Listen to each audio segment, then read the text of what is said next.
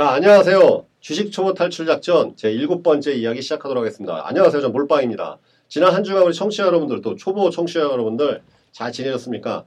자, 어, 지금 이제 4월 마지막인데 어, 어떻게 지내시나요? 주식 투자 잘 되고 계시는지요? 자, 우리 유미모 앵커님 또 네. 2주 만에 봬요. 네, 그렇네요. 네. 2주 만에 뵙네요. 저번 주에 또 아쉽게 자리를 못, 채, 못 지켰는데 어떻게 잘 지내셨나요? 저희 원래 항상 똑같죠. 똑같게 지내셨나요? 나이가 들면 들수록요, 패턴이 비슷해져요. 음, 패턴이. 음, 뭐지 그건? 어, 이건 되게 바람직한 거예요. 아 그래요? 네. 음, 왜냐면 제 나이 먹었는데도 이 스케줄이 들쭉날쭉하고 음. 그러면 못 살아요. 음, 어, 약간 유- 초등학교로 다시 돌아가는 지금 유미모님, 느낌이네요. 유미모님 나이 때는 때 일상이 이렇게 지루하면 못 참죠. 그렇죠. 네. 근데 오히려 나이가 들고 가정도 있고 뭐 이런, 이런 사람들은요, 이 패턴이, 패턴이 일정해야 돼요. 음, 매일매일 들쭉날쭉하고 그러면 처음엔 재밌을지 모르겠지만 못 버텨요. 음, 어, 여러 가지 이유가 있는데, 어, 그래서 저도 예전에 20대 때는 나이 드신 분들 중에서 이렇게 보면 되게 규칙적인 분 보면, 야, 저 어떻게 어떻게 지루하게 사나 했더니, 이게 점점 편해서 그런 거예요. 아 뭔지 네. 알겠어요. 딱, 딱 시간에 맞춰서 하는 게 가장 음, 또 생산성이 제일 나오고 효율적이게 되고, 그렇죠. 어, 그 다음에 제가 하는 일은 사실 대부분은 재미를 위한 일이기보다는 어떤 뭐 부양 가족을 위해서 먹고 사는 문제를 해결하거나 그런 거잖아요, 사실. 그렇죠. 어, 그러니까 이걸 재미로 막 하면 큰일 나죠. 하지만 이제 주마다 별장님 저 이렇게 왔다 갔다 보니까 그도 재미있지 않을까요? 아, 지겹잖아요. 지금 일하러 왔잖아요, 지금 이게. 예, 지금 재미로 하는 거 아니잖아요, 지금. 이게 아, 재미로 좀안 재미, 하는 거지. 재미도 있습니다. 배우는 사람은 재밌어요. 근데 아. 아유, 저는 힘듭니다. 힘들어도 우리 또 많은 청취자분들이 응원을 해주시고 네. 또 많이 또 이렇게 도움 되신다고 하니까 그 마음으로, 기쁜 마음으로 다 네. 진행하고 있죠. 네. 자, 우리 근데 한 두 번 빠지셨으니까 평가좀 해보겠습니다. 자, 좀 전에도 질문 드렸지만 음, 이 투자하고 투기하고 무슨 차이가 있어요? 자, 아니 투자의 목적이 뭐예요, 도대체? 투자의 목적은 음, 그, 투기가 더 쉬워요. 목적은 투기의 목적은 뭐예요? 이익. 그럼 투자도 이익이 목적 아니에요? 그건 그런데 네. 조금 다른 방법이 다르죠, 방법이. 네, 네, 방법이. 네. 어, 이게 제일 핵심이에요. 지금 핵심을 근접하는 건데. 네. 자, 다시 투자의 목 둘 다. 그러니까 주식 주식을 하는 이유는 방법론 있죠. 주식 투자를 할 것인지 주식 투기, 예, 트레이딩을 할 것인지 네. 방법의 차이인데 음. 둘다 방법의 차이의 목적은 음. 수익이란 말이에요. 음, 수익을. 음, 음. 그러면 투자를 어떻게 해야지 수익을 어떻게 해서 수익 보는 방식이고 투기는 어떻게 해서 수익 보는 방식이에요? 어, 투기는 단기적으로 차트를 보고 이렇게 올라갈 것 같은 거에 종목을 넣는 거죠. 아니에요. 그렇지도 않아요. 차트 않아요? 안 보고도 할수 차트도 있어요. 안 봐요? 네. 아, 뭐 얘기를 듣고 이거 어, 그럴 수도, 올라가는데 예, 그럴 수도 있어요. 맞아요. 그런 식으로 어, 그러니까 예. 좀 정보가 없이 그냥 우선 돈이 된다 음, 하는 따라가는 오히려 트레이딩 할 때 엄청난 고도의 정보가 필요하죠. 그 판단, 그 투기는 그렇게 투기를 그렇게 무식하게 막 하면 망해요. 그래서 망하는 거예요. 투기가 조금 더 불안정하기 때문에 저는 좀 위험하다는 생각이 좀 있어서 그런 생각이 있나 봐요. 위험성이 높잖아요, 투기는. 대개 그런 것이지 투기가 항상 위험한 건 아니에요. 어. 오히려 투자보다 더 안전할 수도 있어요. 음, 짧게 수익을 내는 자, 왜, 왜 그러냐면은 어떤 회사를, 어떤 회사를 10년간 투자해갖고 이익을 볼 확률하고 음. 어떤 회사를 5분 동안 투자해서 이익 볼 확률하고 어디가 리스크가 세져요? 리스크는 10년이 더 10년이 더 예측이 불가능하죠. 음. 그러니까 10분 이내에 그 회사 가치가 왔다 갔다 하는 경우는 없잖아요. 음, 이게 더 안전한 거예요, 사실은 오히려. 음, 대신 그걸 순간적으로 판단할 수 있는 배팅 감각 이런 것들을 내가 갖춰야 되겠죠. 배팅 감각. 지금 다르는 그러니까 자 다시 말씀드리면 음. 투자의 목적은 싸게 사는 거예요. 아, 싸게 사서 비싸게 팔기? 싸게 사서 제가 받을 때 파는 거예요. 아. 투기의 목적은 가격 지금 가격보다 더 비싸게 파는 걸 목적으로 해요. 아. 다시 말씀드리면 그거를 워렌 가치. 워렌 버핏은 이걸 기가 막히게 설명했는데 워렌 버핏은 어떻게 설명했느냐? 어, 가치. 우리부터 가치 투자, 가치 투자 하잖아요. 가치는 권리를 취득하는 거고 권리를 싸게 취득하면 된단 말이죠. 음. 가격은 지불하는 거다. 가격, 가, 투자니까 가치는 취득하는 것이고 가격은 지불하는 것이다. 그러니까 취득하려면 싸게 사는 게 망착 하는 거 아니에요? 그것보다 싸게 사는 게 좋죠. 싸게 내재 가치보다 싸게 사면은 이익 보는 거 아니에요? 그렇죠. 그러니까 살 때 이익이 확보되죠. 음. 살 때. 살때 이미 그죠? 이미 원래 이, 이 회사의 가격은 만, 한 10만 원 했어야 되는데 어, 지금 여러 가지 이유 때문에 8만 원 정도. 뭐 업종이 좀 약간 뭐 전반적 어둡다든지 아니면 현재 시장 상황이 어렵고 그래가지고 한 7만 원에 거래돼. 그러면 사는 순간 이익이 확보되죠. 그렇죠. 결국 내재 가치를 확, 리, 좀 회복할 테니까. 음, 그러니까 가치를 이 취득한 거네. 가치를 취득하는 순간에 음. 이득이 확보되죠. 내가 음. 제대로 샀다면, 제대로 음. 취득했다면 가격은 뭐예요? 팔 때 지불하는 거란 말이죠. 무슨 소리냐? 내가 만 원에 샀어. 팔 때 만 삼천 원, 이만 원에 팔 수 있어야 한단 말이죠. 음, 돈이 돼야 된다. 현금이. 그러니까 그러니까 이거는 가격, 가격을 가격. 보는 거예요. 음, 이 음. 투기는 가격을 본단 말이에요. 가격의 이동, 음. 가격. 이게 더 비싸질 가능성이 있는가? 그게 단기이든 장기이든. 아, 가격에 집- 집중하는 게 네. 트레이딩이에요, 트레이딩. 음. 투자는 그 내재 가치를 판단. 물론 똑같, 둘다 뭐 내재 가치이긴 한데 일반적으로 우리가 투기, 투기는 결국 가격을 지금 시장에서 이게 과열, 과열될 것인가? 수요 공급이 음? 지금보다 수요가 늘어날 것인가? 이거에 집중한단 말이죠. 그러니까 내재 가치보다는 수요 공급을 더 중시하는 거예요. 음. 어? 이 회사 주, 주식에 대해서 수요가 더 늘어나면 주가가 올라가요, 안 올라가요? 올라가죠. 올라가죠, 당연히. 그러니까 수요, 수요 공급 거래량이라든지 가격 이평선 이런 기술적 분석이 좀 더 이렇게 적합하긴 한데 꼭 그건 아니라 음. 그것에서 이게 방점이 이게 이 주안점이 간다는 뜻이죠. 어. 내재 가치 판단을 하려면 당연히 재무제표도 봐야 되고 업황도 조사해야 되고 회사의 구조랄지 그 다음에 지배 구조 당연히 봐야 되겠죠. 그렇죠. 왜냐 그것이 편리하기 때문에. 음. 네, 그래서 투자를 할 때는 그런 기본적 분석에 충실한 기본적 분석에 충실한 경우가 많은 것입니다. 음. 좀 구분이 되세요? 뭔가 묘하게 차이가 있는 것 같아서. 자 다시 그럼 자, 또 어. 하나 할게요. 네. 제가 만약에 미모님한테 많이 네. 미모님이 미모, 미모님 네. 미모님이 네. 저 내가 미모님한테 아 나 아, 진짜 미모 씨가 조금 죄송한데 300만 원만 빌려주세요. 응. 어. 그럼 빌려줄 때 뭘 갖고 판단해요? 어, 이 사람이 그걸 갚을 수 있는 능력이 있는지. 그렇죠. 되돌려줄 수- 되돌려 받을 수가 있을까? 네. 그 다음에 내 기회 비용 이자 정도를 챙길 수 있을까? 음. 그 다음 더 중요한 게 있어요. 뭐가 있을까요? 그게 왜 필요한지. 그것도 있지만 더 중요한 거. 더 중요한 거. 언제까지? 아, 언제까지. 네. 다음 달에 주겠다 그러놓고 3년 뒤에 주면 어떻게 해? 큰일 어, 나죠. 그렇죠. 이런 경우가 비일비재하단 말이죠. 자, 빌려주는 건 뭡니까? 기간과 그거에 또 필요한 목적 때문에 기간이 되게 중요해요. 빌려주는 음. 것은. 그러다 원금을 회복해야 되겠죠. 원금을, 최소한 원금을 되돌려 받을 수 있어야 돼요. 그죠? 그렇죠. 그렇죠. 근데 투자에서는 원금이 중요해요, 안 중요해요? 음, 중요하지 않죠. 그보단 덜 중요해요. 왜냐면 원금이 될 수 알 수가 없거든. 다시 말씀드리면 자, 제가 미모님한테 300만 원을 빌렸어요. 그러면 약속된 날짜에 그 원금 플러스 이자를 되돌려 주는 것이 원칙이죠. 그렇죠. 자, 내가 미모님한테 내가 지금 장사를 하려고 그러는데 300만 원만 투자해 주십시오. 음. 왜 이게 다르단 말이야, 완전 개념이. 그냥 투자의 목적은 어, 이 사람이 그러니까 사업이 잘 될 것 같아. 그다음은 조건이 있을 거 아니에요. 투- 투자 투자하는 조건으로 나중에 수익 나면 저한테 이렇게 배분해 주세요. 그죠? 다르단 말이죠. 잃을 수도 있는 거죠. 일을 당연히 잃을 수도 음. 있죠. 투자라는 개념은 일단은 원금을 원금 손해를 각오하고 들어가는 거예요. 이거는. 음. 그러니까 또 장기간의 소요될 가능성도 없고 투자라는 개념이니까. 어. 그러니까 그걸 물론 내가 300만 원짜리 지분을 사서 되팔았을 때 프리미엄도 있겠지만 수익 배분이 어떤 수익 배분이 더 중요하단 말이지. 개념이 약간 다르죠. 네.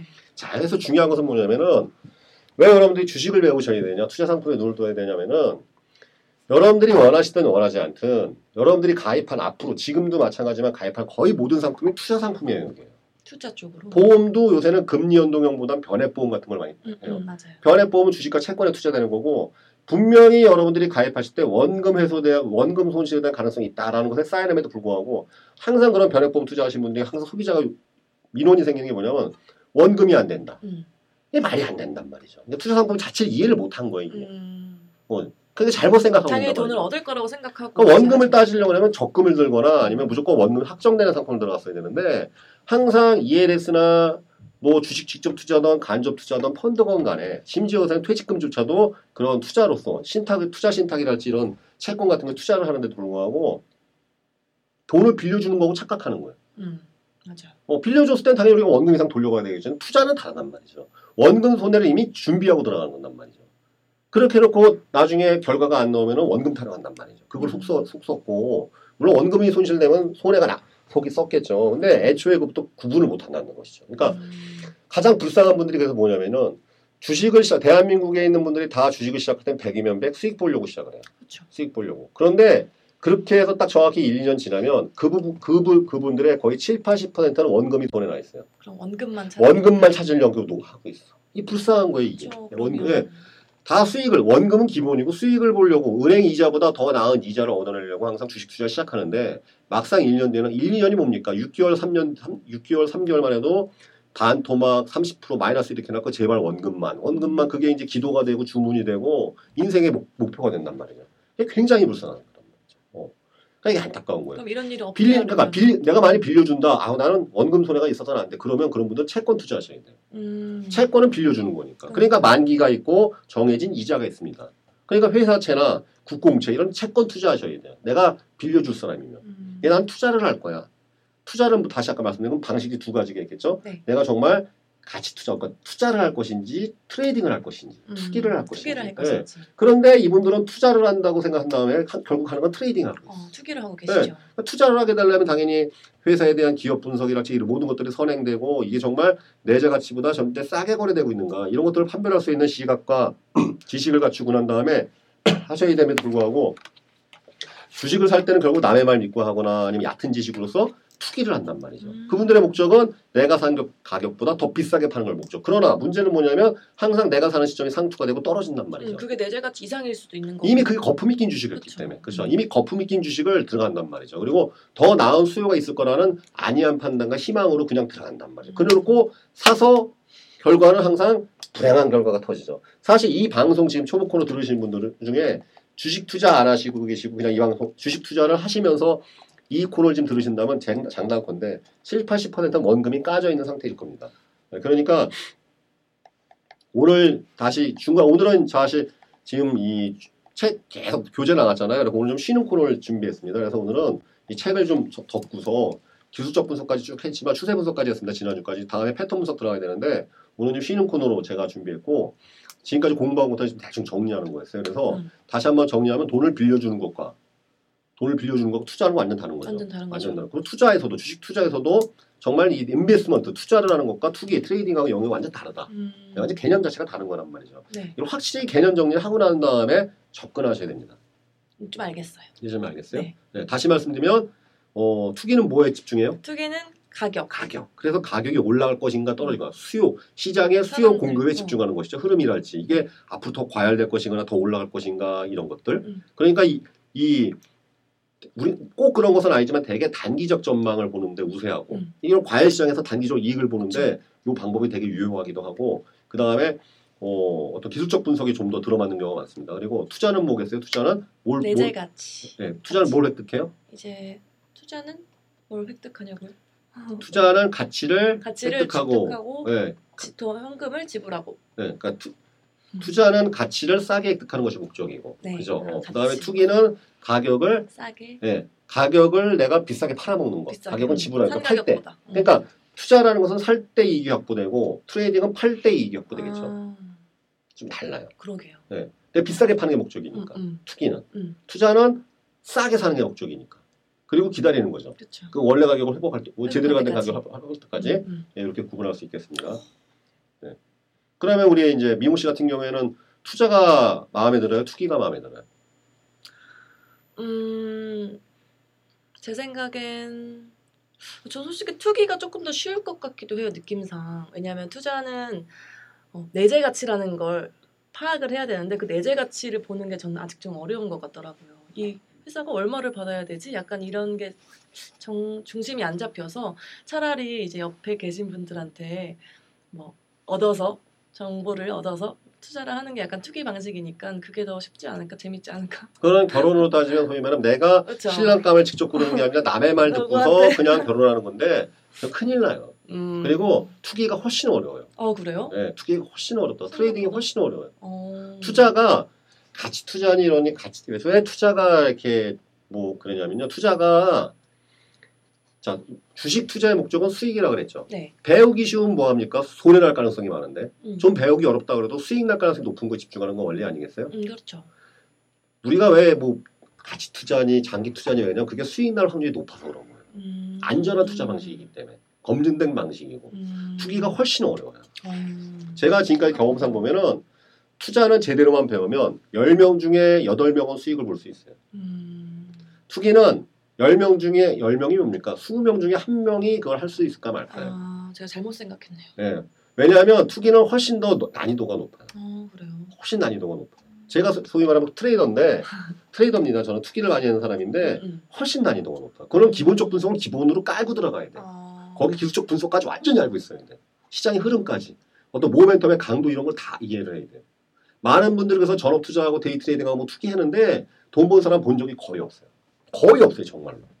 근데 투자로 돈 번 사람은 많이 봤어요, 저도. 생각해 보니까 이 책에도 워렌 버핏은 기술적 분석으로만 투자를 해서 1등을 했다. 어, 전 세계 부자 부자가 됐다. 기, 기본적 분석. 아 기본적 분석. 네, 네. 그것만 해서 이제 회사 가치만 보고 네. 했다고 하더라고. 아 이게 경제 쪽, 산업 쪽도 신경도 안 쓰고. 그러니까 금액이 크면 클수록 그런 그 기본적 분석이 유리해져요. 어. 투기는 그 금액의 한도가 있어요. 음. 금액의 한도. 그건 나중에 저희가 이제 과정이 더 진행되면 말씀드리겠지만 투기가 훨씬 어려워요. 그리고 저는 사실 이 투기, 이 트레이딩은요 타고난 감각이 있어요. 혹시 도박, 고스톱이나 포카 이런 거 모르시죠? 저, 저 해봤는데 저 되게 잘 못해요. 저는 스무 살 때 그 포카, 이 포카들을 배워가지고 지금까지 포카 쳐갖고 한 열 번밖에 안 잃어봤어요. 어. 굉장히 잘 치는 사람이었어요. 그거 심리 싸움이라고 하던데. 심리 싸움, 그 심리는 기본이고 확률 싸움까지 다 하는 거죠. 저는 이 배팅 감각이 좀 있는 사람이에요. 제가 음. 이, 스- 이 승부근성이 있는 데다가 투기적인 거로 해갖고 별로 돈을 이렇게 잃어온 적이 없어요. 이런 분들은 투기하면 맞아요. trading 감각 있고 배짱과 이거는 담력 싸움이기 때문에. 음. 근데 이런 나는 이게 도박성 있는 거 잘 약해. 그런 분들은 투기, 이 trading 하시면 큰일 나요. 어, 이거 엄청난 스트레스를 유- 유발하기 때문에. 맞아요. 엄청난 스트레스를 유발하기 때문에 하여튼 이제 그 부분은 이제 저희가 이제 다, 다음에 한번 요 기본적인 과정이 끝나고 난 다음에 기초 서적 끝나고 난 다음에 요 다시 아마 또 심도 있게 다룰 부분이 있겠습니다. 자 오늘 준비한 내용은 주식으로 상속하십시오. 100년의 세월을 이겨낼 종목. 이건 제가 2년 전에 뭐 그 증권 케이블 방송에서 방송했던 내용인데 그걸 한번 우리 또이 초보 청취자 여러분들 아 주식을 저렇게도 발굴하는 방법이 있구나.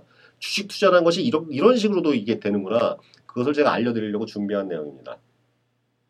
자, 우리 미모님이 네. 어, 생각하시기에 네. 지금 우리나라에서 시- 상장 종목 중에서 음. 100년 된 회사가 몇 개 있을 것 같아요? 100년? 100년이나. 어, 50개? 세 개인가 두 개인가 어. 옛날 조은행 이것도 없어졌고 예, 두산상사인가 두산 상이 옛날 그러니까 한 두세 개밖에 없- 삼성제약하고 삼성제약도 거의 100년 됐거든요. 그래서 네. 한세 개인가밖에 없어요. 그만큼 기업의 부침이 심하죠. 왜냐하면 지금 우리나라 현재 상위 시, 시가총액 상위 10대 기업하고 그 다음에 10년 전은 완전 다르단 말이죠. 그쵸. 네, 완전 다르단 말이에요. 기업의 부침이 얼마나 심하겠어요. 산업이 완전 자, 달라졌어요. 그러면 이제 이- 미모님께서 네. 내가 어, 손자한테 지금 뭐 쉽지도 않으셨겠지만 내가 손자한테 물려줄 주식을 지금 살 거야. 음, 손자한테 물려주고 싶어. 그럼 어떤 종목 살 것 같아? 백- 중요한 건 그 종목이 100년을 버텨야 되겠죠. 100년을 버텨야겠죠. 그러면 아무래도 이제 앞으로 어떤 산업이 발전 가능성이 있는지를 더 봐야 할 것 같아요. 지금 뜨는 발전. 가능성도 있지만 망하면 큰일 나죠. 망하지 사람. 망하지 않아야죠. 망하지 않고 뭔가 꾸준하고 100년을 버틸. 음, 찍어보세요 한번. 내가 손자한테나 손녀, 손자 손녀한테 주식으로 물려줄 것 같, 물려줄 것 같아. 그거 있잖아요. 저희가 무조건 가지고 있어야 되는 그 뭐 가스나 전기나 이런 건 어때요? 어, 그것도 건 없어지지 괜찮겠네요. 않잖아요. 가스 전기 그렇죠. 어, 어, 어. 그렇죠. 그것도 괜찮겠네요. 어, 또 아니면 아, 100년이 너무 길어서 솔직히 10년 전만 해도 저희 스마트폰 이렇게 들고 다닐지 몰랐잖아요. 이렇게 너무 급변하는 세상에 있기 때문에 너무 어려운데 몰빵님은 생각하시고 있는 종목이 있으세요? 그래서 알려드리는 거예요. 아, 자, 여기 이제 자료를 보, 같이 보실 수 있습니다. 이거 저희 준호버 카페, 저희 준호버 카페에 들어오시면 이 방송 내용 링크가 있습니다. 유튜브에 음. 연결된 게 있는데 그걸 나중에 한번 보시면 더 이해가 되실 겁니다. 방송 내용을 직접 제가 링크해 놓은 게 있는데 그걸 제가 오늘은 편하게 얘기 들으시면 돼요. 저는 사실 역사에 관심이 많은 사람이었어요. 음. 역사에.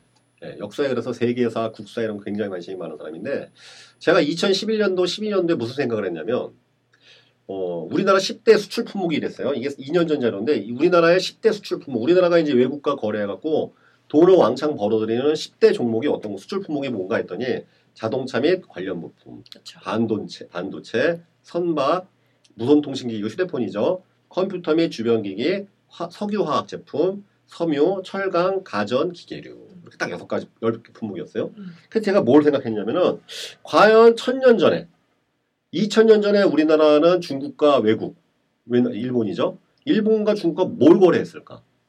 그걸 조사해봤어요. 그랬더니 이렇게 나왔어요. 결과가 옛날 사만 그 삼국시대 이전에 사만 시대에는 우리나라가 중국해 주로 무역국이 주, 무역국이 사- 중국이었는데 네. 철제 병장기 음, 도구 음. 철제 도구와 병장기를 수출했대요. 그, 그 다음에 한 4, 500년 지난 삼국시대에는 비단, 마포, 마, 마이죠, 마. 네. 삼배 이런 거 네네. 마포, 금은, 인삼, 마필, 마필 말이죠, 말. 네. 공예품, 이런 것들을 수출했대요. 지금이 지금이랑 좀 비슷해져 가네요. 그렇죠, 그죠? 네네, 바꾸세요. 네. 그러고 난 다음에 또 500년 뒤에 고려 시대에는 음. 인삼, 직물, 종이, 자기 도자기, 마필, 장신구 음. 이렇게 됐어요. 네. 그 다음에 그로부터 또 500년 지난 조선 시대에는 음. 인삼, 한지, 한지 종이 있죠 종이, 네네. 한지, 종이, 그러니까 종이, 면포, 마포, 마핀. 뭐 이렇게 수출했단 말이죠. 음. 되게 비슷하지 않아요 이게? 네, 되게 많이 비슷하네요. 그죠? 네. 근데 그게 지금하고도 좀 비슷한 부분이 있어요. 자 보세요. 자 보면 음. 그래서 이게 보니까 아 이게 이유가 있는 거예요. 우리나라의 어떤 역사적 그 이 지정학적인 어떤 위치, 그다음에 산물, 사람의 형성. 여러분 이 한국 한국인이나 인간성은 이렇게 변하는 쉽게 변하는 게 아니에요. 민족성이랄지, 그죠? 그렇죠. 예, 그러니까 장사도 그 민족성에 맞는 장사가 번영하게 돼 있거든. 음. 어. 그러니까 그러면 수출품이 결정되는 거거든요. 그러니까 이런 원리란 말이죠. 그래서 제가 알게 된 게 뭐냐면은 첫 번째, 자 삼한 시대부터 지금까지 공통적인 거 하나 첫 번째 있죠. 이 병장기, 병장기. 그죠? 이런 네. 것들 여기 보면 여기도 계속 장신국의 금속인 건데 금속. 네, 첫 지금도 철을 수출하고 있죠. 그렇죠. 자 백년 어. 종목 첫 번째 철, 철 관련 철. 종목, 철 관련 종목 이게 왜 음. 그러냐면은 네. 그 미모님은 미인이시니까 원래 미인들이 미인을 폄하하는 게 아니라 원래 예. 예, 공부 잘 안 하잖아요. 공부 좀 많이 하셨어요? 어, 저는 어, 중간은 항상 했었던 것 같습니다. 음, 그러니까 잘하는 건 아니었다는 뜻이네. 중간 이상. 아 중간 이상 예. 자왜 철이냐면은 옛날 우리 고조선 설화를 보면요. 우리가 이제 중국이라는 거, 이 거대 제국하고 항상 맞서 싸웠었는데 우리나라가 버틸 수 있었던 이유가 뭐냐면은 동아시아 지역에서 철기 문명을 제일 먼저 받아들였어요. 음. 그래서 우리가 철제를 오히려 중국에 수출했던 것이죠. 그래서 중국 고대 설화, 우리나라 고대 설화에 보면은 그 우리나라 그 동이족, 동이족이나 동이족의 이 선조가 누구냐면 우두머리가 옛날 치우천왕이에요. 치우천왕, 치우천왕. 치유천왕. 예, 그래서 그 붉은 악마 그 표시 있잖아요. 그 치우의 네네네. 얼굴이에요. 아. 그 도깨비 얼굴 같은 게 네네, 치우인데. 치우천왕. 그 치우를 어떻게 표현했냐면 동두철액, 동두철액, 동 그러니까 동두 청동기의 머리에 철로 된 이마 이렇게 표현돼 있어요. 그때부터 철이. 그 철, 고조선 시대부터 우리는 철기를 사용할 수 있었죠. 그러니까 청동기를 다, 했던, 다뤘던 중국하고 이길 수가 있었던 거예요. 그러니까 우리가 멸망당하지 않아서 버텼던 건데, 어, 요걸 이제 심도 있게 하면 왜 그러냐면, 왜 청동기에서 철기로 발전되냐면요. 그, 이 구리, 이 청동기 있죠, 구리죠. 구리는 800도에 녹아요. 음. 근데 철을 다루려면은, 천. 온도를 1000도에서 1500도까지 올려야 돼요. 1500도까지.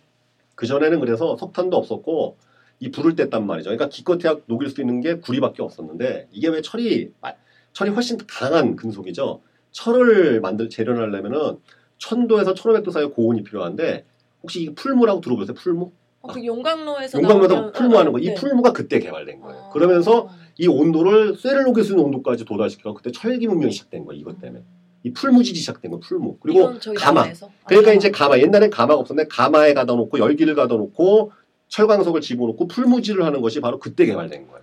그 철기 문명이 이제 발달된 건데 그래서 예로부터 보면 우리나라는 옛날 가야 가야 시대부터 생각하던 철기 문명이 굉장히 많단 말이죠. 음. 그래서 우리 대표적인 건축물 중에서 그러니까 문화유산 중에서 이 에밀레 신종, 이 성덕대왕 신종은 1300년 된 건데 지금도 이거 쇠로 만든 걸 똑같이 못 쫓아한단 말이에요. 어. 똑같이 못 쫓아 이 기술. 어, 1300년 전 기술임에도 불구하고 그 다음에 철을 잘 다루니까 무슨 일이 벌어져요? 활자도 금속 활자가 우리나라 제일 먼저 나온 거예요. 그렇죠. 활자도. 다- 다른 나라 는 목판 활자 쓰고 있었는데 우리는 우리나라 가 워낙 철을 잘 다루니까 활자가 나와도 이 금속 활자 최초로 쓰게 된 거고. 음. 그러니까 배를 만들어 철갑선이 최초로 등장한 거예요. 철을 잘 다루니까. 그러네요. 예. 그러니까 재미있게도 아시아 지역에서 이 젓가락 쓰는 민족이 12개 민족인가 하는데 우리나라만 쇠 젓가락 써요. 어 맞아요 맞아요. 우리나라만. 일본 가면 나무 젓가락 주죠. 중국, 일본 다 싹 다 나무죠. 어. 우리나라만 철, 쇠 젓가락 쓰는 거예요. 그러네요. 철을 잘 다루니까. 어, 이런 역사가 있었네요. 예, 이런 젓가락. 배경이 있으니까 우리나라의 그런 이 조그만 땅덩어리에서 이 포스코, 이 포항제철 같은 세계적인 철강에서 이래 등장하는 꺼지지 거예요. 않는 불꽃. 그렇죠. 그래서 물론 지금 뭐 철강업이 조종받기도 하겠지만 네. 제가 생각하는 첫 번째 백년 종목 바로 철 종목이다. 철. 음, 지금은 조금 힘들어도. 제가 볼때 요즘은 포항제 철은 이렇게 망할 것 같지는 아, 않아요. 맞아요. 100년을 버틸 수 있지 않나. 저는 그렇게 생각합니다. 세계 이게 3대 조선의 3대 철강 회사인데 이 포스코가 그래도 이제 100년 이상 버틸 회사가 아닌가. 물론 현대제철도 있고 동국제강도 있고 이런 제철 회사가 있지만 어쨌든 100년 이상 버틸 수 있는 우리나라가 철을 되게 좋아해요 원래 음. 철을. 어. 그래서 이제 첫 번째로 꼽은 것이 바로 철에 관련된 종목이다. 음. 역사로도 등장하죠. 그러네요. 그죠? 딱 자, 알겠네요. 두 번째 100년 종목 중에 하나가 미세 공정. 아, 자, 왜냐면 여기 보면 섬세한- 장신구가 나오잖아요. 계속 맞아요. 장신구, 장신구, 장신구. 그게 뭐야? 귀금속이랑 우리가 이제 철제나 이런 귀금속을 갖고 손기술이 발달돼 있거든. 맞아요. 손기술이 발달돼 있으니까 옛날 신라 찰나랑 금관이나 음. 그런 금동미르 방가사유상 같은 그 금속 공예. 그건 지금도 못 만든다. 너무 아름답고 예. 너무 섬세하죠. 예, 그걸 사람 손으로 옛날 천년, 천오백 년 전에 만들었단 말이죠. 그러니까 우리나라 사람이 왜 미세 공정이 강하냐? 미세 공정의 대표적인 게 뭐냐면 반도체. 반도체 미세 공정이잖아요. 그렇죠. 그러면 지금 뭐 조선업이 굉장히 구조조정 받고 있지만 어쨌든 세계 3대 조선 회사가 이 조그만 땅덩어리에 있는데 이 조선업도 미세 공정이에요. 정말 조그만 부품들 용접 기술이 용접 기술. 큰 그쵸. 그러니까 용접 기술 이거 굉장히 거대한 건축물이지만 미세한 공정을 할 때 이 배의 완성도가 결정되기 때문에. 그렇죠. 그러니까 금속일, 그러니까 우리나라가 강한 게 뭐냐면 이렇게 미세한 부품 다루는 게 굉장히 강하단 말이에요. 미세한 거. 왜냐 손이 발달돼 있기. 손이 발달돼 있기 때문에. 그러니까 웃긴 게 뭐냐면요. 여러분 스포츠에서도 스포츠에서도 우리나라는 발로 하는 스포츠는 1등을 죽어도 못해요. 축구, 육상, 수영 이게 다 발 쓰는 스포츠거든. 그런데 희한하게 손을 쓰는 스포츠는 1등을 해. 핸드볼, 사격, 펜싱, 어, 사격. 야구, 골프 다 그렇잖아요. 어, 더군다나 손으로 쇠를 다뤄. 손으로 쇠를 다뤄. 다 1등이야. 철까지, 야구, 어. 골프, 양궁, 사격 다 이렇잖아요 지금. 그렇죠. 네. 손으로 쇠를 다루면 1등이에요. 그러네. 아무리 인원수가 정말. 적어도. 그잖아. 그러니까 무슨 다른 거 발로 하는 거잘안 돼요. 근데 핸드 국가대표팀 3개인가 뭐몇 개가 없는데 아니 그 저기 뭐 실업팀 4개밖에 없는데 핸드볼 1등하고. 음. 그냥 손을 손으로 하고 또 거기에다 쇠까지 다뤄. 쇠까지 그럼 잡혀서 1등이에요. 예. 근데 우리나라 사람들은 승질 급하면 손으로 막 욕한단 말이야. 막 이러고. 제일 발달돼 있어 손으로 막 그냥 감자나 먹어라 이러고 막 뻑큐려고 막 이렇게 하는데 아무튼 야, 이게 손이 발달돼서 그래 손이. 손이. 어, 그러니까 이러한 문화유산이 나오고 그러니까 제가 생각한 백년 종목 두 번째 바로 카테고리가 미세공정에 미세공정. 관련된 거다. 미세공정에 관련된 산업들. 예. 그러니까 우리나라 사람들의 손기술이 발달돼 있기 음. 때문에. 예. 그러니까 미용도 이 미용이랄지 이런 것도 우리나라 제일 발달돼 있어요. 맞아요. 예, 손 손이 발달돼 있기 때문에. 그러니까 이제 이 성형 수술도 이것도 손에 관련된 거는 거예요. 어, 미세공정에. 이것도 이게. 다 그렇죠. 어, 그러니까 우리나라에서 성형 수술이 발달하는 거예요 이게. 예. 자 이제 세 번째 카테고리 마필 아, 자동차. 그게 맞잖아요. 왜냐하면 지난 3천 안 우리나라가 돼요. 2000년 내내 마필 계속 마필. 수출했거든. 음. 우리나라 말, 우리나라 말. 그래서 이 말의 기동성 때문에 우리나라가 한때 고구려를 통해서 이막 중국 그다 지배하고 그랬던 건데 이 2000년 내내 말을 수출했단 말이죠. 어. 그러니까 우리나라에 세계적인 자동차가 등장했잖아요. 음, 맞잖아, 맞아 안 맞아? 맞아요. 그러니까요 이게.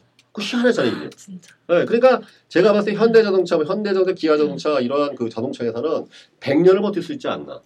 어. 만약에 그런 삼성전자나 아니면은 LG전자가 전기차 시장에 도전하기 시작하면 또 그쪽으로 약간 카테고리가 변경되긴 하겠지만 어쨌든 우리나라는 분명히 100년 뒤에도 차를 수출하고 있을 거예요. 왜냐 2000년 동안 말을 수출했던 민족이기 때문에. 맞아요. 어. 그러니까 이게 또딱 맞죠? 네. 더 이상 설명할. 이유도 없어요. 예. 자, 100년 종목 카테고리 바로 네 번째는 한지. 한지. 이게 정보통신. 음. 왜냐하면 보시면은 이제 2000년 동안 계속 종이 수출했잖아요. 종이를 왜, 왜 우리가 종이를 수출했을까요? 종이가 많으니까.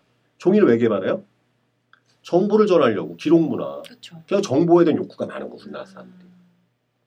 그러니까 한지 같은 그렇게 오랜 옛날에는 죽간에다 막글 쓰고 막 파, 파피루스니 이런 갈대했는데 이 종이가 훨씬 오래 간단 말이죠. 보관하기도 쉽고 쉽고. 그죠? 공간을 적게 차지하니까 그러니까 우리나라 왜 종이가 발달했냐?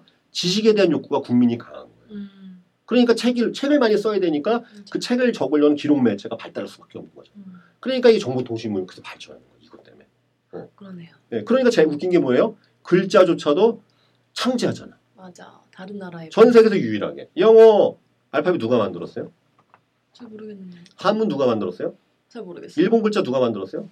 전 세계에서 만들어지 누가 만들었는지 알려져 있고 창제. 원리 쓰여진 날짜까지 알려진 글자는 유일하게 한글밖에 음, 없어요. 이게 왜냐면 정보통신 욕구거든. 어, 그러니까 이게 황당 이게 대단한 거예요. 글자도 민족이 만들어 버리는 거야. 이게 정보통신 욕구 때문에 그렇다. 어. 한국 사람들은 그래서 궁금한 거 못 참는 뜻이에요. 음, 궁금한 건못 참아. 호기심이 강한 민족이라는 뜻이에요. 이게. 그러니까 이 정보통신 문명이 앞으로도 계속 발전할 거예요. 이, 이 저- 지식에 대한 욕구 때문에. 지식에 대한 지식에 대한 욕구 때문에. 우리나라 사람들이 이거에 굉장히 호기심이 강한 민족이라는 뜻이거든요. 정보에 대한 욕구가 강하고 그래서 우리나라가 항상 교육열이 그래서 세계에서 제일 뜨거운 거예요. 문맹률이 제일 떨어져. 맞아요. 우리나라에서 글씨, 글씨 못 읽는 분 거의 없잖아요. 거의. 문맹률도 제일 떨어지고 그러니까 배운 게 많고 그러니까 말이 많고 그러니까 국가가 통일이 안 되게 이 국론 통일이 안 되는 단점이 있긴 있는데 아무튼 똑똑한 사람이 너무 많아. 아, 그렇다는 것이죠. 그러네요. 그러니까 이 100년 종목의 네 번째 카테고리 바로 정보통신 문명. 정보통신에 관련된 것들은 앞으로도 계속 100년 이후에도 우리나라는 계속 수출하고 먹고 살 거다. 예. 그러니까 만약에 휴대폰 사업이 저물게 되면 또 그거에 바톤 뭐가 또 나오겠죠. 그렇죠. 예. 그러니까 이 정보통신 계속 정보는 예. 저- 우리나라 사람이 그거 욕구는, 강하니까. 음, 그러니까 강하니까. 예. 채우려면 어. 자, 이제 다섯 번째 거. 이거 진짜 아. 웃긴 게 뭐였냐면 제가 2년 전에 딱 100년 종목의 다섯 번째 바이오 헬스. 근데 진짜 1년 뒤에 바이오 헬스 제약 난- 난리 났었잖아요. 내가 생각해도 신기했어요. 왜냐면 보세요. 지난 1500년 동안 굉장히 계속 추천한 거 인삼 나와 인삼. 이걸 보시고선 예상했던 거예요. 네. 어, 그래. 왜냐하면 우리나라 사람 약을 굉장히 좋아하거든요. 우리나라 사람처럼 이 항생제 오남용이 심한 민족이 없어요. 약 타령. 약을 갖고 살아. 그냥 머리 아프면 두통약, 뭐 하면 보약. 저희 아버지도 아침에 일어나시면 약 좋아해요, 안 좋아해요? 처럼 그 인삼을 수출한 이유가 약을 좋아하니 약을 좋아하니까 약초를 많이 찾다 보니까 아 인삼이 진짜 몸에 좋구나. 그러니까 수출하는 거예요 이게. 그 이렇게 약을 좋아하는 내 이때 2년 전에 뭐라냐 이렇게 약이 약을 좋아하는 민족이 세계적인 제약회사가 없는 게 웃긴다. 내 장담컨대 어, 앞으로 우리나라에서 세계적인 제약회사가 나올 거라고 예언을 했거든요. 그래놓고 난 다음에 작년에 한미 막이 함약품. 터지고 그랬던 거였어요 제약회사. 아니 이강희 하면서 내가 왜 제약 바이오에 돈을 안, 넣- 안 넣는지 이해가 다안 되는데 그러니까 이게 우리나라 사람 얼마나 약을 좋아해요. 어, 어, 약을. 좋아하니까 보신탕, 무슨 뭐 코브라피 마시고 뭐 해가서 웅담 퍼먹고 약을 굉장히 좋아한단 말이지. 어, 맞아요. 보약도 우리나라가 제일 발달돼 있어요. 그러니까 음. 동의보감이냐, 그러니까 중 오히려 우리나라 사람들이 한약을 수출하잖아요. 어, 그러니까요. 원래 그게 저희 문화가 아닌데도. 원래 우리 받아들인 거였죠. 그렇죠. 어, 근데도 그랬는데도 우리가 발전시켜서 해 투출한단 말이죠. 약을 워낙 좋아하니까 약을. 그러니까 우리는 뭔가 몸이 아프면 약 타령하잖아요. 벌써. 맞아요. 아 몸이 아파 눈 건조해 약, 약, 약. 약. 그러니까 이렇게 약을 좋아하는 민족이 세계적인 제약회사가 없는 거 말이 안 돼요. 장담컨대 세계적인 제약회사가 등장할 겁니다. 지금 음, 지난 1년부터 작년부터 나왔던 제약회사는 그런 회사가 있을 거라고 생각돼요. 그런 종목은 제가 봤을 때 앞으로 최소 10배는 더 갈 거라고 생각하는데 그거 좀 고- 고민을 해봐야 돼요. 뭐 어, 아마 네. 묵 선생님이 알려주실 수 음. 있을 것 같습니다. 그래서 묵 선생님이 차바이오텍 자꾸 얘기하시는데 어쩌면. 차바이오텍 지금 14,000원 차는 것이 앞으로 이 10년 뒤에는 140만 원 될 수도 있어요. 예, 왜냐면 제가 분명히 이게 이렇게 약을 좋아하는 민족이 맞아요. 제약회사 왜 없어? 계속해서 먹고 있으니까. 어, 예. 끊임없이 국민들이 먹어 치워대는데 음, 음. 예, 그러니까 이런 100년 종목 중에 다섯 번째 카테고리 바로 바이오 헬스, 바이오헬스. 바이오 헬스 예, 이렇게 등장할 수가 있겠습니다. 자 이제 마지막 카테고리 여섯 번째 카테고리 100년 종목의 마지막이 문화 한류. 음, 엄청나죠. 자 여기서 왜냐하면요 보세요 그 수출품 중에서 뭐 있었죠 음. 옛날 거. 아, 자 그래서 마포 있죠 마포, 아, 마포. 마필 이런 거 있죠 이런 거 이게 뭘 의미하냐면 옷을 입고 꾸미는 패션을. 말하는 거야 패션 패션 예전 옛날부터 역사설 보면 신라풍 고려풍이 삼국 시대 신라 시대 사람들이 왕족들이 있는 것을 중국 사람이 막 수입해가고 어, 그랬어요 공부했던 거 생각나요. 네, 고려 시대는 고려풍이라고 그래갖고 맞아요. 오히려 우리가 중국으로부터 하나 받아들였음에도 불구하고 한국 사람이 입는 것들을 중국 황실이 쫓아 입고 그랬어요 음, 그러니까 웃기게도 지금 중국 사람들이 한류를 막잖아요 여러분 되게 쇼킹한 얘기 하나 해드릴까요 2000년대 초반에 김대중 정부에서 그때 외생 문화, 일본 문화 개방할 때 그때 난리가 났었어요. 왜냐? 일본 문화 개방하면 어, 일본의 저질 문화가 우리나라 들어서 쑥대밭을 만들고 애들이 저질 반대가 됐잖아요. 지금 반대가. 어, 오히려. 일본이 우리나라 일본이나 중국이나 이런 나라에 한류를 거부하고 있잖아요. 오히려 음. 너무 그 누성 누성도 뻗어나가니까. 그러니까 그게 다 기우였단 말이죠. 우리나라가 왜냐하면 문화 민족이기 때문에. 옷이 뭐예요? 옷이 옷자리 뭐 이제 패- 패션의 기본이 뭐겠어요? 헤어스타일, 스타일, 그죠? 스타일이죠. 그쵸? 스타일이란 말이 문화라는 건 뭐라고 스타일. 그러니까 여러분 우리나라가 뭐 아이돌 문화랄지 그런 것들이 뭐겠어? 화장품이랄지 이게 다 이 스타일에 관련된 거잖아요. 누가 한 립스틱 이렇게 따라가잖아요. 우리나라 사람이 꾸미는 걸 좋아해요. 맞아요. 꾸미는 걸 좋아해서. 왜냐하면 약 먹고서 나는 힘을 다이 꾸미는 데 쓰니까. 또 손재주도 좋으니까. 손재주도 좋고, 어, 그러니까 화장도 잘하고 이게 다 일맥상통하는 건데. 음, 그러니까 이게 우리나라가 이 대표적인 그게 문화 상품이었단 말이죠. 옷을 수출한다는 것 자체가 문화 상품에 강하다는 뜻이에요. 그래서 제가 왜 그랬냐면 잡보세요. 혹시 유미모 앵커님은 본 적 없을 거예요 아마. 지금은 거의 없어졌는데 한 5, 6년 전만 해도 시속 100km로 주행하는 고속버스에서 춤추고 노래 부르는 민족은 대한민국에 우리나라밖에 없어요. 저 얼핏 기억나요. 시속 100km로 주행하는 고속버스 통로에서 술 먹고 고성방 가하는 민족은 대한민국에 우리나라밖에 없어요. 그렇게 노는 걸 좋아해. 이게 풍류, 풍류. 약을 먹었으니까. 네, 풍요 기운이 뻗치니까. 힘이 뻗치니까 노는 노는 거란 말이죠. 그러니까 이 우리나라 사람 문화. 그러니까 옛날 우리 농악이랄지 이게 다 이유가 있는 거예요. 사람 노는 걸 굉장히 음. 맞아요. 좋아하거든. 우리나라 사람들 다시 굉장히 현실에 충실한 민족입니다. 음. 그 현실에 되게 충실하기 때문에 이 노는 걸, 이 문화라는 것은 노는 거예요. 생계 의식주 문제를 해결하고 난 다음에 노는 걸 의미하거든요. 그러니까 우리나라 사람 노는 거에 뒤지지가 않거든. 그러니까 어, 뭐 그럼요. 비보이 문화랄지 지금 뭐 어떤 대중문화 이런 것들이 다 이게 노는 문화란. 말이죠. 우리나라 사람 노는 걸 배웁니다. 그러니까 이 조그만 땅덩이에서 이 여기 사진에 보시면 정일성이라는 분이 누구냐면요. 음. 우리나라 사람인데 중국 인민해방군과 만든 인, 음. 중국 국가 중국 국가라고 할 수 있는 네. 그러니까 우리나라에서 옛날 지난 100년 동안 이 세계적으로 배출한 예술가 굉장히 많아요. 백남준 씨, 뭐 무용가 어, 이승희 씨, 막 들어봤어요. 어마어마하게 많아요. 나 국력이 약해서 그동안 빛보지 못했는데 우리나라의 이런 사람들의 예술적 감각 옛날에 뭐 검은고에 누구예요 그 사람 그 역사책에 나오면 그런 예술가가 굉장히 그러니까 중국이나 일본에 가갖고 우리나라 문화를 전파했던 그런 그런 예술가가 굉장히 많았어요. 그래서 제가 예- 예언할 건데 지금 뭐 SM이나 뭐 어, YG 같은 YG 엔터테인먼트 종목 같은 거 있지 않습니까? 그거 네. 눈여겨 보세요. 왜 어쩌면 제가 봤을 때는 1, 20년대 그 세계적인 아예 예, 문화기획사 돼갖고 지금보다 주가 한 100, 10배 올라갈 수도 있어요. 얼마 전에 YG가 조금 올라간 걸로 알고 있는데. 아 그러니까 지금 뭐. YG니 뭐 JYP니 그런 이게 문화 관련된 종목 있지 않습니까? 뭐 CJ 엔터테인먼트 이런 음. 관련 종목인데 제 예상컨대 네. 우리나라 사람 노는 거 굉장히 좋아하거든요. 굉장히 좋아요. 노래 좋 노, 왜냐면 노래방 가라오케보다 일본에서 왔지만 우리가 훨씬 더. 발전됐잖아요. 음. 노는 문화는 우리나라 오면 끝장나니까 항상. 끝, 끝을 봐 항상. 끝을 봐요 이 나라만 오면. 술도 제일 세게 먹어 폭탄주. 술도 제일 세게 맞아요. 먹어요. 전 세계 소주 소비량 1위. 아니, 이 술, 러시아보다 더 많아요. 술 소비량 1위가 여기란 말이지. 맞아. 그러니까 이 먹고 노는 문화에 관련된 것은 대한민국에서는 아끼지가 않단 말이죠. 그래서 장담컨대 제가 예상컨대 어, 이 문화 관련된 산업의 중심축인 회사가 앞으로 10년 뒤, 100년 뒤를 음. 우리나라 책임질 거다. 음. 자 이렇게 된 여섯 가지 카테고리를 봤습니다. 그럴듯해요, 안 그럴듯해요? 너무 너무 그럴 듯해서 약간 소름이 돋았네. 그러니까요. 자 정리해 보면 철 관련된 종목, 그죠? 철. 두 번째 미세 공정. 아, 세 번째 자동차, 자동차. 마필. 예, 이동 수단에 관련된 종목이죠. 그 다음에 한직, 정보통신 관련된 종목. 그 다음에 바이오헬스, 마지막으로 문화. 한류, 예, 문화 콘텐츠. 이것이 바로 우리나라의 앞으로 100년 뒤를 책임질 그런 먹거리 산업이 아닌가. 생각보다 지금 가장 뜨거운 종목들이 계속해서 가는 추세가 좀 보이긴 하네요. 지금도 이 정도 이런 그죠? 종목은 눈 여겨 보고 있는 종목. 특히 그러니까 이제 문화 관련된 거 바이오 헬스를 음, 음. 더 집중해서 보셔야 되겠죠. 네. 음, 아직은 조금 내재 가치가 떨어져 있다. 아니 왜냐하면 자 보세요.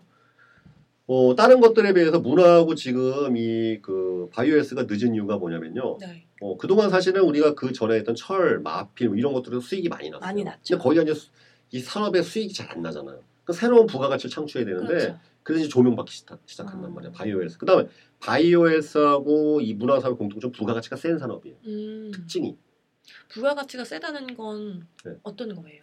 마진율이 좋잖아요. 아 마진율. 마진율이 좋잖아요. 네. 철이나. 네, 철이나 이런 거에 비해서 마진이 좋단 말이죠. 약 같은 거는 여러분 그 원료가 얼마 되지도 않아요. 어, 그래요? 그럼요. 화장품이랑 비슷한 느낌. 화장품도 마찬가지예요. 화장품도 마진 그러니까 이 화장품 주가 그렇게 천정부지로 치솟는 거예요. 마진율이 세기 때문에. 음. 대신 이게 하루아침에 되지 않아요. 어떤 민족성도 있지만 오랜 기간 동안에 컨텐츠 축적 여러 가지가 있어야 돼요. 의학기술 같은 경우도 특허약품 하나 개발하려면 1, 20년 어, 걸려버리니까. 그렇죠. 그러니까 그동안 우리나라가 한 70, 80년대 이후로 했던 것도 이제 조금씩 빛을 보인단 말이죠. 어. 그러니까 지금 막 잭스키스 다시 튀어나온단 말이에요. 다시 기어나오고 H.O.T. 뭐 나오니 하는 게 뭐냐면 그동안 90년대부터 쌓았던 것들이 이제 빛 보고 있는 거예요. 그게. 음. 왜냐면 우리는 아이돌 문화가 20년 전에 시작됐는데 그럼요. 그게 이제 빛을 본단 말이죠. 음. 국력의 어떤 성장과 더불어서 그것이 이제 세계적으로 확산되는 지금 초입 단계가 있는데 음. 세계를 지배하는 종목들에서 나오지 않겠는가 제 예상이란 말이죠. 그러니까 지금 자 이렇게 제가 이제 이걸 왜 보여드렸냐면은 자 국사책이나 세계사를 본다 하더라도 종목이 보인단 말이에요. 그러네요. 예, 그러니까 주식이라는 게 꼭 여러분 우리가 생각하기에 HTS 보고 음, 음. 꼭 맨날 경제면에서 나오는 게 아니에요. 우리의 삶과 연계되어 있단 말이죠. 기업의 흥망성쇠는 우리의 삶과 연계되어 있어요. 삶과. 그래서 항상 말씀하시잖아요. 주변을 항상 살펴보고 예. 이런 부담해라. 생각이 있으면 어. 그게 보인단 말이에요. 음. 어. 자, 예를 들어서 제가 이런 얘기 한 적이 있습니다. 어떤 분이, 어떤 나이 드신 분이 저한테 그러는 거예요. 아우, 주식 투자는 위험한 거 아니냐고. 그래서 뭐라 그러냐면, 아드님이 삼성전자다지, 삼성전자, 현대자동차나 포스코 이런 데 입사하면 좋으시겠어요? 안 좋으시겠어요? 어, 좋죠. 그러는 거예요. 그럼 그 회사 주식 사는 게 위험한 거냐고. 그러니까요. 음. 그러니까. 그러니까 이 주식 투자라는 거에 대해서 왜곡된 생각 갖고 있단 말이죠. 제대로 모르는 상태에서 판단은 위험해진단 말이죠. 원금을 잃을 것 같은 그 아까 그러니까. 돈을 빌려주는 것과 투자를 구분을 못하고 투자에서도 매매와 진짜 이 투자에 대해서 구분을. 못하고 음. 그러니까 제 기본적인 지식이랄지 바탕식이 제대로 배울 수 없었던 환경도 있지만 그것을 모르는 상태에서 함부로 돈이 들어가면 큰일 나는 것이죠. 그리고 지금 오늘 보니까 주식이 재밌어요 안 재밌어요? 재밌어요. 재밌잖아요. 그러니까 이렇게 문화를 통해서도 아 지금 우리 사이에서 벌어지는 모든 행위에서도 어떤 주식 투자에 대한 영감을 얻을 수가 있고 그러니까 저는 지금 사실 큰 여유 자금이 있으면 그런 YG 엔터테인먼트 이런 데다가 한 20년 생각 박아버릴 것 같아요. 오. 나중에 이제 조- 충분히 가능성이 있어요. 충분히. 손주한테 아니, 아니, 충분히 가능성이 있어요. 맞아요. 그래갖고. 가능성이 정말 있죠. 네, 그러니까 이 이- 이런 종목들을 우리가 생각할 때 그냥 맨날 이렇게 어떤 기본적 분석을 바- 발견하지만 왜 우리 민족은 이 기업에 이러한 산업들이 발전하는가? 어. 우리 민족의 강점을 찾아서 그렇죠. 어. 어. 그 이유가 있는 거란 말이죠. 그렇죠. 어, 그 일본이 강한 이유가 있고 그것도 제가 한번 기회 되면 왜 일본에서 그런 산업들이 발전하는지 그 이유가 또 있어요. 그것도 아무래도 지형적인 지역적인 이유, 역사적인 토대도 있고 다 있어요. 그게. 음, 어. 각자 나라마다 다. 네. 그러니까 자 예를 들어서 어, 미모 씨가 키가 좀 크시잖아요. 네, 조금 큰 편이죠. 두 부모님이 혹시 키가 150도 안 되세요? 어, 그렇진 않아요. 두 부모님 키가 크신 편인가요? 어, 아버지가 좀 크시고 어머니는 보통 정도세요. 그럼 할아버지 할머니는요? 그러니까 외가가 되게 커요. 그러니까 이 음. DNA가 그냥 온 게 아니란 말이에요. 그렇죠. 내가 키가 찾고 크고 찾고 찾으면 이 미모가 나타나는 등장하는 이유가 이 오랜 물론 본인이 태어난 이유도 가꾼 거고 후천적인 요인도 있지만 일단 내재된 DNA 자체가 뭔가 달랐단 말이죠. 음, 그 우리 민족의 DNA가 2000년 동안 이어진 게 있으면 그거 결국 간단 말이죠. 간다. 그 그거 얘기를 해드린 거예요. 어. 그러면 자 여러분들께서 이렇게 돼요. 그럼 내 개인으로서의 나의 DNA에서 강점은 무엇일까? 그럼 나는 그럼 투자, 장기적인 투자가 나한테 속성에 맞을까? 단기적인 어떤 트레이닝에 접근하는 것이 맞을까? 그것도 여러분 속성에 따라 틀려지는 거예요. 이거는. 음, 그러니까 투자 방식은요, 투자 방법은 100이면 100 다 틀려져요. 정답이 없어. 이거는. 맞아요. 방, 방법, 정답이 없단 말이에요. 결국은 꾸준한 공부와 연구와 그런 경험을 통해서 자기만의 방법을 찾아내는 것이 최고의 투자, 그 주식 투자로서 성공하는 방법입니다. 항상 무국 선생님이 말씀하시죠. 자신의 철학을 만들어라. 그래서 공부가 거예요. 그게 이제 네. 다 이어지는. 물론 처음엔 남한테 도움받고 배워서 시작할지는 모르겠지만 여러분들이 이런 공부를 하셔야 됩니다. 그래서 음, 오늘 제가 이제 100년 종목에 대해서 이렇게 강의 형식 진행했지만 아무튼 그, 어, 이 주식에 대한 흥미와, 자, 흥미가 있고 재미가 있어야 열정이 생기고 중요한 건 흥미와 열정이 이어지려면 수익이 뒷받침돼야 됩니다. 그렇죠. 수익이 뒷받치는 것은 뭐냐면 너무 큰 기대이익을 갖고 들어가시면 망하게 돼 있어요. 실력은 안 되기 때문에. 그러니까 단 1% 2% 이익이라도 꾸준한 실력을 수익을 낼 수 있는 방법을 찾아서 안전하게 step by step으로 접근하는 것이 올바른 주- 주식 투자를 배우는 지름길이라고 할 수 있겠습니다. 음, 네. 자 이제 마무리 멘트 해주시고 끝내시죠. 지금 40분 혼자 떠들었더니 죽을 것 같아요. 저 너무 잘 듣고 가가지고 아 이렇게 주식이라는 게 어려운 게 정말 아니라는 게 다시 한번 느껴지는 게 그림만 봐도 지금 저희가 보고 있는 테레비를 키면 보는 그림들이에요.